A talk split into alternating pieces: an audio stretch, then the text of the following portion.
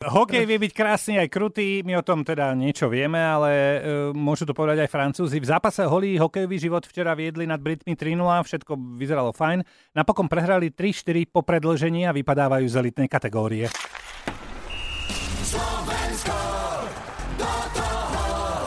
Marek Matušica na majstrovstvách sveta v hokeji. Mačo naživo práve teraz.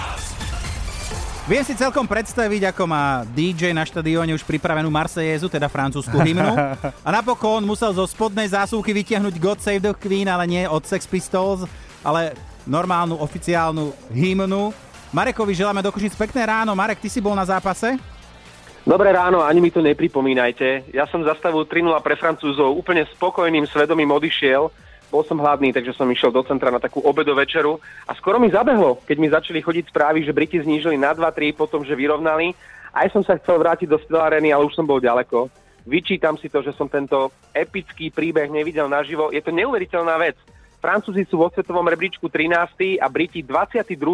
Aj podľa ich hry to vyzeralo, že sú tu vlastne len náhodou. No, oni postúpili medzi elitu na úkor Maďarov a napokon sa šokujúco zachránili. Pre Britov je to niečo ako zázrak na rade a najkrajší hokejový moment od druhej svetovej vojny. Niečo podobné sa potom stalo večer v Bratislave v súboji Rakúska s Talianskom. Taliani mali dovčera na konte jediný strelený gól, lenže rozhodujúci duel turnaja vyhrali po nájazdoch, myslím, že v 8. sérii a tak napokon zostupujú Rakúšania. Neuveriteľné dva šoky tohto šampionátu. E, prosím ťa, dnes sa naobeduj alebo na večera, ako chceš, e, tak aby si o 16.15 stihol zápas našich s Dánskom. Mm-hmm. E, nám už o nič nepôjde, ale e, no pôjde o víťazstvo samozrejme v rámci postupu.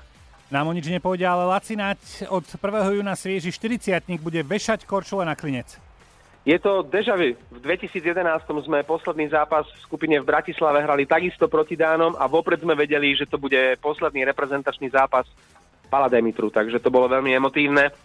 Dnes sa lúči Laco Naď, ktorý bol pred tými 8 rokmi asi našim najlepším hráčom turnaja, možno si spomínate. Ja som si nepamätal úplné podrobnosti, takže som sa včera Laco Naďa spýtal, ako si spomína na ten posledný duel s Dánskom z Bratislavy a bol som celkom prekvapený z jeho odpovede. Ja som nehral. Ja som nehral, ja som mal otraz mozgu, takže, takže nehral som vtedy.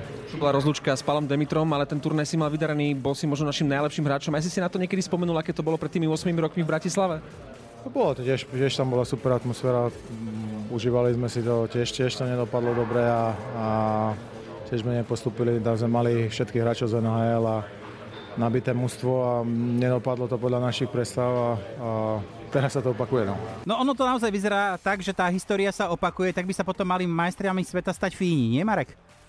Áno, a dobrá správa je, že my by sme mali budúci rok vo Švajčiarsku, tak ako to bolo v 2012, získať striebro. Takže máme sa na čo tešiť, čaká nás svetlá hokejová budúcnosť. Dobre, tak dohodneme sa, že takto to ukončíme takou optimistickou správou, hoc vieme, že Marek už je trošku prepracovaný. E, do Košic. Nie som.